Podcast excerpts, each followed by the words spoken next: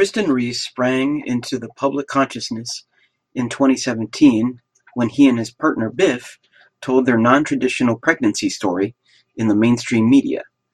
He and Biff are also the adoptive parents of Biff's biological niece and nephew.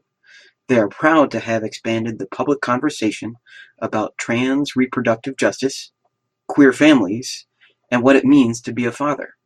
He regularly tells the unique story of his family creation to audiences across the country. He is also the Director of Family Formation at Family Equality Council, a national nonprofit dedicated to supporting LGBTQ plus families and those who wish to form them. Um, okay, well, I'm going to tell my story for the grown ups in a little, in a minute, but we all know that grown ups' stories are boring um, and have lots of long words in them. So I'm going to try and tell my story in a way that is not boring, but I need you guys' help.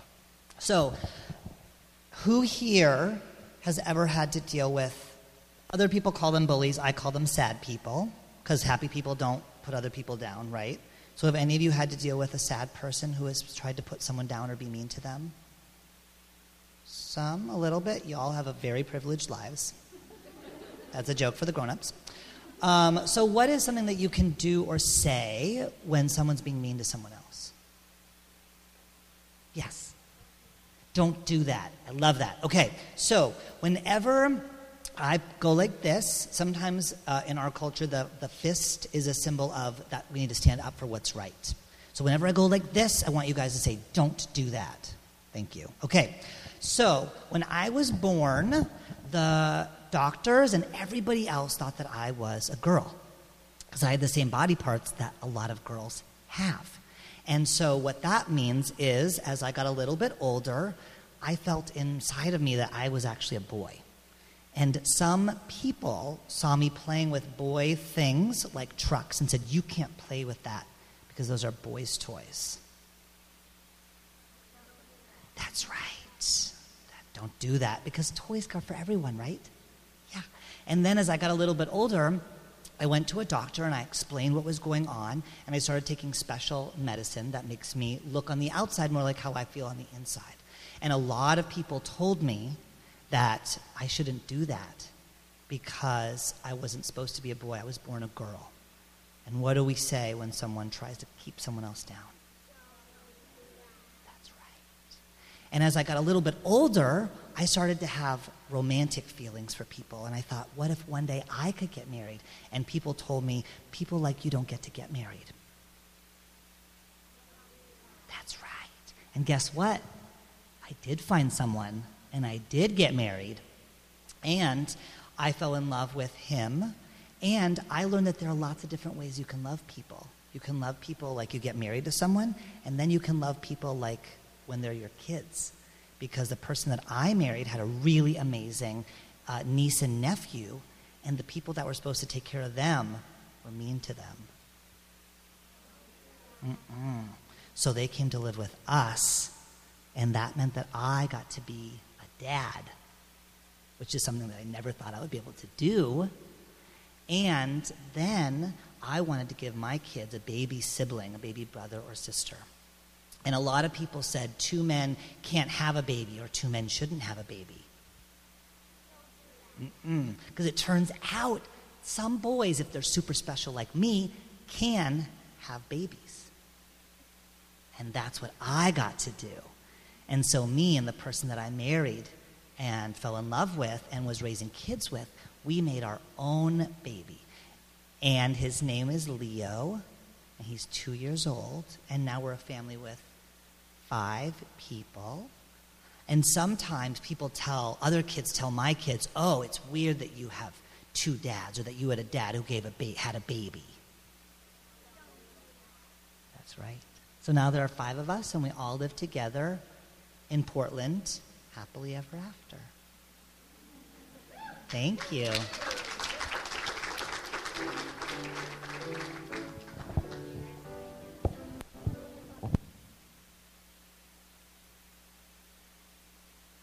Oh, it's so amazing to be here with you all. I feel like my entire um, my entire life's work of doing social justice has uh, been interwoven with Unitarian communities all over the country. Um, so I'm, I'm, so excited to be here at this new stage of my life. Um, to begin with, uh, are any of you all from small towns? Yeah, ish. Okay, great. I appreciate your honesty. Uh, I'm from a very small conservative town called Lancaster, California, in the middle of the Mojave Desert, next to Edwards Air Force Base. Uh, two hours northeast of Los Angeles, which you know if you don't have a driver's license because you're a kid, that is like a light year away, basically. Uh, my parents moved there from Canada. Why? Who knows? One of life's many mysteries. So instead of being raised in Vancouver, I was raised in Lancaster. Um, and when I was a, a child and an adolescent, uh, an adolescent, we didn't uh, we didn't have any language to talk about LGBTQI issues at all um, even though it's not so long ago. Um, and we were actually not even allowed to have a gay straight alliance, which is the club in high school that you form. Um, now, in the state of California and in Oregon, um, those, are, those are legally mandated. If a student says that we, we want to have this kind of club, they have to be able to do that. Um, we didn't have that in, in my school, and so I had very little support growing up um, and very little language to understand what was going on with me. Um, however, I did, I do remember being about nine years old and coming home from play practice. It will surprise none of you to know that I enjoy the, the theater. Um, and telling my parents that I was a gay man trapped in a girl's body. And I know at the time they were sort of like, kids say the darndest things, you know? okay, whatever. Um, and that actually ended up be- being the joke through high school. My friends would often say, Oh, that's our friend who's a, a gay man trapped in a woman's body, um, uh, which was funny at the time and then became increasingly less funny as time um, went by. And the feeling of being literally trapped in the wrong body became um, really overwhelming and extremely painful for me. Um, the word that we now use to describe that feeling is dysphoria, um, the feeling of either profound discomfort with your body or discomfort with the way the world sees your body. Um, and puberty is hard for everyone, so it's not a contest. Um, but if it was a contest, I bet that my puberty was harder than yours. Um, because, right, we're all always being policed around our genders, right? Women are always being told to be more ladylike, take up less room. Men are always being told to man up. I work a lot with high school students, and even now, um, when I say, how many of the, the young men in the room have been told or, or are told now to, to man up, um, don't be a sissy? Uh, every hand is raised. I'm like, really? What year is this? I asked one of them, when was the last time that you were told to man up? He said, oh, I'm on the football team and I broke my leg. You broke your leg and they told you to man up? This is when we say like toxic masculinity, there it is. Um, but um, uh, even as I sort of started to come into my own around my transgender identity, I continued to feel that kind of pressure um, from people uh, that, okay, fine, if you're going to be a man, be a man, but don't ever remind us that you're any different from other men, um, which felt like a new way of telling me, you know, to either be more ladylike or man up, um, to just conform to that rigid idea of, of what we think you should be. Um, and I am sorry, but I did not get a sex change to continue to be rigid around everyone else's ideas about what it means to be transgender or to be a man. And uh, my first experience with Unitarians was actually in 2007. Um, I was working for the National LGBTQ Task Force.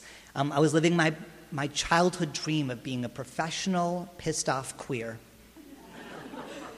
That is a job. It wasn't my it wasn't like on my business cards, but that was basically my job. I got to travel the country and work to help local communities defend themselves against anti gay, anti trans attacks uh, at the ballot box or through the legislature. It was a total dream job. Um, most most anti gay or anti trans ballot measures don't happen in Portland, they happen in, in McMinnville. They don't happen in Detroit. They happen in Kalamazoo, Michigan. They don't happen in Cleveland, they hap- Ohio. They happen in Bowling Green, Ohio. So those smaller communities are, are usually where the, um, the truly anti LGBT um, organizations go. to test out some of these messages and to try to get a foothold so then they can move in. And so I got to go to places like Bowling Green and Kalamazoo uh, to work on some of these issues. Um, and people, LGBT and progressive people in those small communities, those are the ones who really know what it means to stand with each other um, through diversity. They don't have the privilege of saying, well, lesbians go over here and gay men go over here. And no, no, no, there's only like 24 of them total.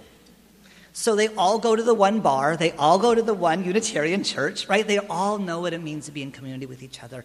And probably more importantly, they know very clearly um, what happens when they are divided. Because for them, outside of the bubbles that they've created, homophobia and transphobia is so close they could literally touch it. And so I loved going to these small communities. And in 2007, we got whispers that perhaps in the state of California, the Supreme Court um, might rule in California to allow same sex marriage. And um, that anti gay forces were going to try and put that on a ballot measure to take that away. And so in 2007, uh, my boss sat me down and said, at the time I was living in New York City, and she sat me down and said, Well, we're going to send you to California because we think that they're going to try to qualify a ballot measure. I said, Cool, I'll go wherever you want. And they said, We're going to send you to Lancaster? Please, God. Lancaster, California? Okay, that's my hometown. And they were like, okay, well, it's either that or Bakersfield. And I was like, if there's worse than Lancaster, it's Bakersfield. Uh, I'm getting deep in like middle California geography here, so be forgiven if you don't know what any of these places are. Um, but they, so they sent me to Lancaster um, to go back to my hometown, which I had sort of fled and changed my gender. Um, and the place where I was able to do my very first organizing in Lancaster um, was at the Unitarian Church. Uh, and it was my first time being in a spiritual community. They actually had a long, like, long debate about whether Unitarians can be considered people of faith or not. I guess that's a thing that you all have. So that was very confusing to me. But other than that, um, it was this wonderful place, and they were 100% ready to put their bodies physically in front of people who were signature gathering to try and take away the right for LGBT couples to marry the person that they love. Um, and I had never seen that before. And we, we spent many, many months blocking these signature gatherers with our bodies. Um, but we failed in that effort, and Proposition 8 in 2008 made it to the ballot box, um, which is, uh, I came back to California for Proposition 8. Uh, and once again, the, a Unitarian congregation uh, welcomed us into their fold. The Santa Monica Unitarian congregation I was in charge of West Los Angeles. Then I was leading hundreds of, of volunteers and staff by that point in my career. Um, and does anyone know what happened in, in 2008? What happened with Proposition 8? Do folks remember? It passed, yeah, which is confusing, but it means that we lost. And there was between 100 and 200 days when same sex couples could get married, and then it was taken away. And we lost by millions of votes. Um, we lost pretty badly in California. And uh, for me as a young person, having put literally my blood, sweat, and tears into that campaign. Uh, it was devastating. I was used to it by then. Uh, in that sort of time period, we were losing a lot, the LGBT movement was. Um, but the day after we lost, the Unitarian Church called me and said, Can we have a party to celebrate you all? Um, and they welcomed us into their, their home, and they made food and cupcakes, and it, felt, it was a party. It was not a, a wake.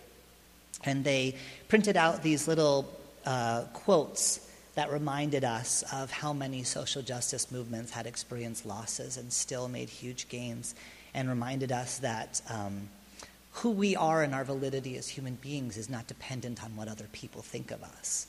Um, that we are all we are all worthy and, and, and worthy of dignity, just the way that we are.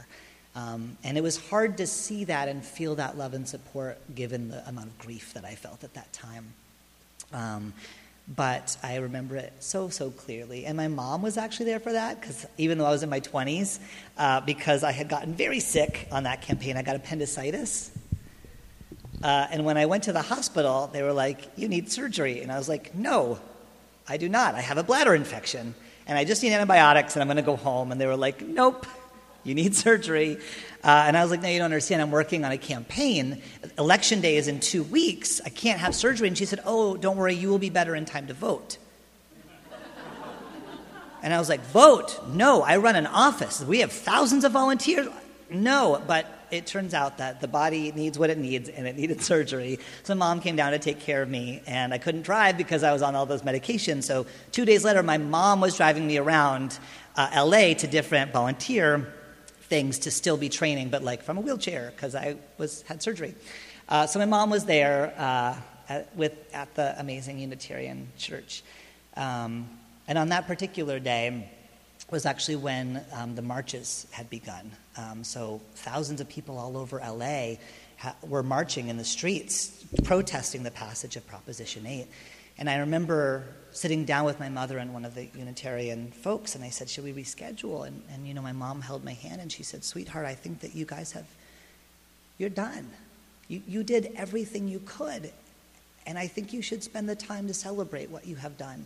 And if other people want to pick up the mantle now, let them. But you all can rest easy knowing that you did everything you could and you did amazing work. And that was an incredible lesson that she taught me um, and an incredible lesson that the Unitarians gave us as well. Um, but doing, doing that sort of gay marriage work was especially hard for me um, as a transgender person. Uh, I did not ever think that I would get to get gay married. Um, not because I didn't want to, I definitely did. Uh, and not because I'm not marriage material, because obviously I am. Um, but I didn't ever know a transgender person who was married or even in a healthy relationship. And I truly thought when I decided to transition, I was choosing between two paths. One is like a, a life of normalcy, um, where yes, I would be lying to myself and everyone around me, but I'd get to have a family one day. Um, and the other was to be happy. Um, and I chose happy over normal. Um, and I thought I was closing the door to all those other things. Um, and then a couple of years later, I met the person that I would go on to marry. Uh, and he is not trans. He's just like a regular gay guy. He's not regular. He's special. Uh, don't tell, tell, him that I said that, but you know what I mean. Uh, he's not transgender, and he had never been with a transgender person before, but you know we made it work.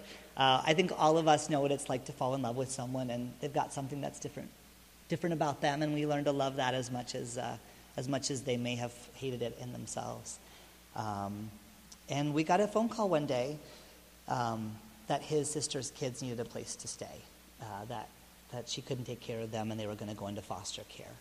Um, and so we became parents overnight to two very, very traumatized children who were one and three years old. Um, parenting is already hard. Going from zero children to two children, I do not recommend uh, without any preparation. Most people, if they're going to adopt, they like go to classes and buy a bed we did not have that luxury at all. Um, but we, again, we sort of cobbled it together and made it work. And over the next five years or so, um, we, be, we transitioned from being their uncles to being their dads. Um, and we legally adopted them in 2015. And uh, that was a really beautiful moment for our family. Um, at that time, I had stopped doing the professional pissed off queer work because uh, I didn't have anything left for my kids at the end of the night. Uh, I, did, I, I didn't. Um, there was a time when I was the development director, so I was doing all the fundraising for immigration equality. So I was working with LGBT asylum seekers and refugees. Um, and so I would literally sometimes spend my days like driving out to detention centers and then sitting um, across from uh, LGBT people from around the world who had been brutally tortured um, who were in jumpsuits and wearing shackles, um, because that is what we do. Even when someone comes to our borders legally and surrenders themselves and applies for asylum, which is part of our process, even pre the current administration under Obama, this is what we did to them. Um, we put them in detention centers, which are the same as prisons. And for LGBT people, often our government says, well, we can't keep them safe um, with other detainees, so we'll put them in solitary confinement. And then there are these huge, there's this huge backlog, sometimes months and months and months, three to six months, um, which we know is torture. And so often I would spend my days sitting with people who were tortured in their countries of origin and then were being tortured by our government.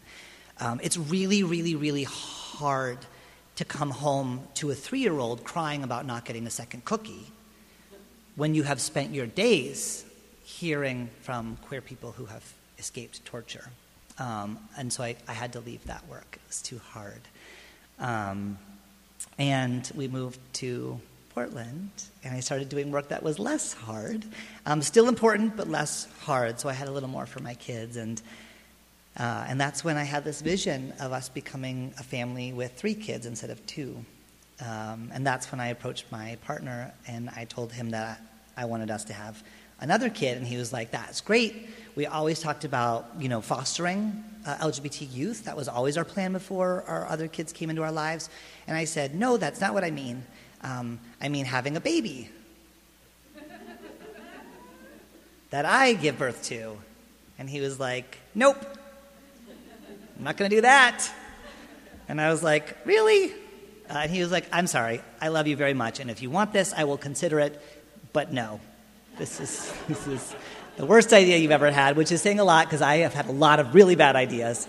Um, but uh, he did eventually backpedal uh, and did some soul searching and uh, remembered on his own, I did not have to remind him, that we had really taken, we, we had done a lot for him and his family. We kind of cleaned up a big mess on his family side. Um, and I had trusted him to lead us through this process. And I had said yes unequivocally to taking in these kids. And, and so he kind of felt like maybe it was my turn to do something a little bit crazy. Um, and so uh, he said yes, and I went to the doctor. And by then, I had actually known hundreds of transgender people all over the world um, who've, who've had babies and given birth. So, for a lot of people, when they saw my story, um, it, was, it felt very new to them.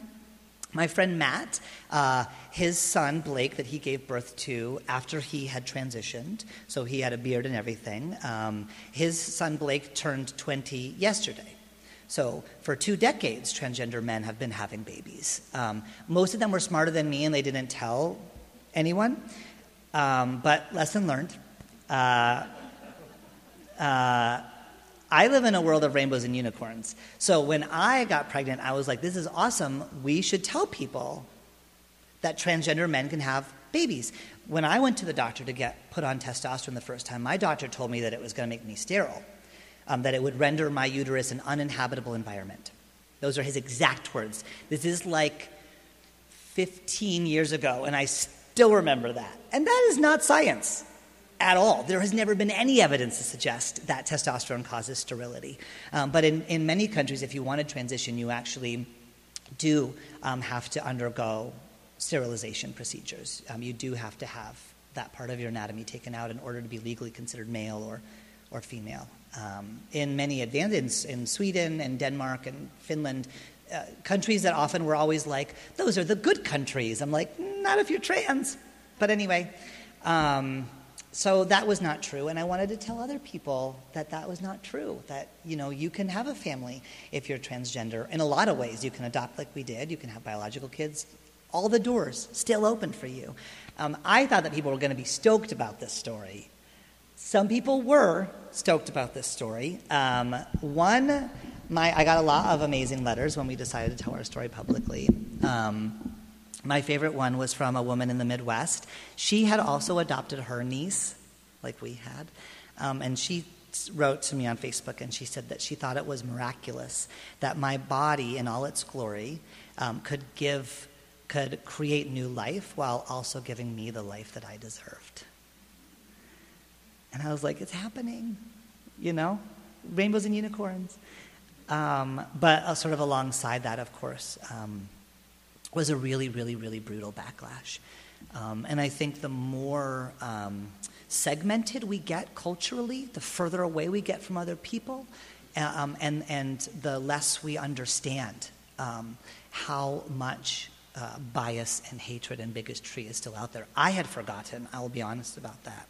So it was very surprising to me when um, uh, I started getting messages from people telling me that I was a monster, um, that I was going to give birth to a monster.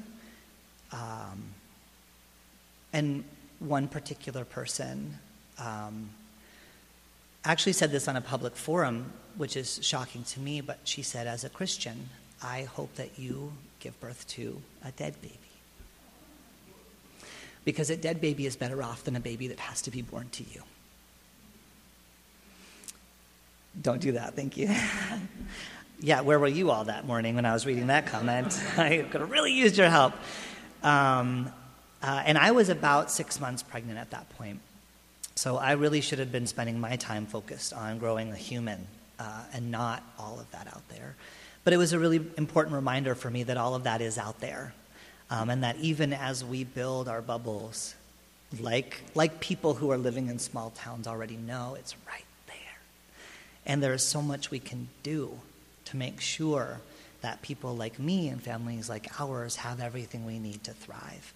And that our transgender youth and our transgender community members have everything they need to thrive. And for me, when people ask me, what can you do? A couple of things are, are what I encourage. Um, one is what people did for me, which is to really sh- show up and A, protect me from those things, um, and B, do education for people who need it. That lady, she's gone. We can't reach her. We just need to report those things and then move on. But there are more people than that who are like, so what is trans? What is the, how does that work again? I'm like, yes, those are my people. And they're not actually going to be able to be reached by me. They're going to be able to be reached by you. The way that the psychology of bias works is that when someone is in those nascent stages, when they're in those early stages, and they're like, So tell me more about this. What does that mean? Same in, in anti racism. When someone says, So what does the Black Lives Matter thing mean? Great. You can reach them. And so those are the people where you can say, Oh, I'd love to tell you more about that. You know, being transgender means that someone was assigned a certain sex at birth and they know inside of themselves that they are something other than that. They're working hard to live their truths and they face a lot of barriers. Um, so that's one thing that people can do. The second is um, don't just show up for us when things are hard. When you see a story about a transgender, gender nonconforming, non binary person doing amazing work, solving a big problem, winning a Nobel Prize, winning an Emmy, share those stories because that starts to change the conversation about us as uh, beleaguered people who are either always being hurt or are always somehow perpetuating hurt. And it changes the story into us being people that others are really excited to share the planet with. Also, in that frame, it's much easier for you to have that conversation. If you say, the television show Pose just got renewed for a third season, and then your uncle is like, what is that about? Or aren't they drag queens? In that frame of, isn't this amazing? It is so much easier for you to say, actually, they're not drag queens, they're transgender. Do you want to know more about that? Or however you want to do it in your language. Um, so, those are two really clear things that are specific that you can do. And I saw people doing this in ways large and small throughout my pregnancy. My pregnancy was actually like a good news story for a lot of people, and it gave them a chance to sit down with their kids and to share that, like, you know, men can have babies if they're super special men like me. Um, yeah, and then in July of 2017, um, I gave birth to my son, Leo, and it was the best moment of my entire life uh, because I am a nerd and I really like science. And if you had said, like, is like childbirth magic? I would have been like, no, it is science. Also, it's not a big deal because it's how we all got here. But having done it, I'm like, oh, this is magic. It is like a miracle. There was not a person, and then you grew a person inside of your body, and now there's another person. I couldn't, it was so awesome. And my dad was in the room. He was like my doula. Um, because he's a doctor, so I sort of thought like if things go wrong, they will listen to like an old white doctor man. Um, he was useless, by the way. He was not helpful.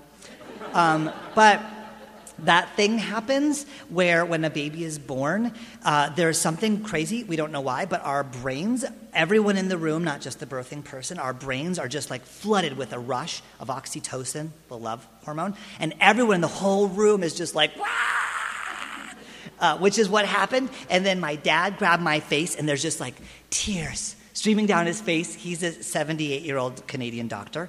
And he holds my face in his hands and he says, There is a God after all.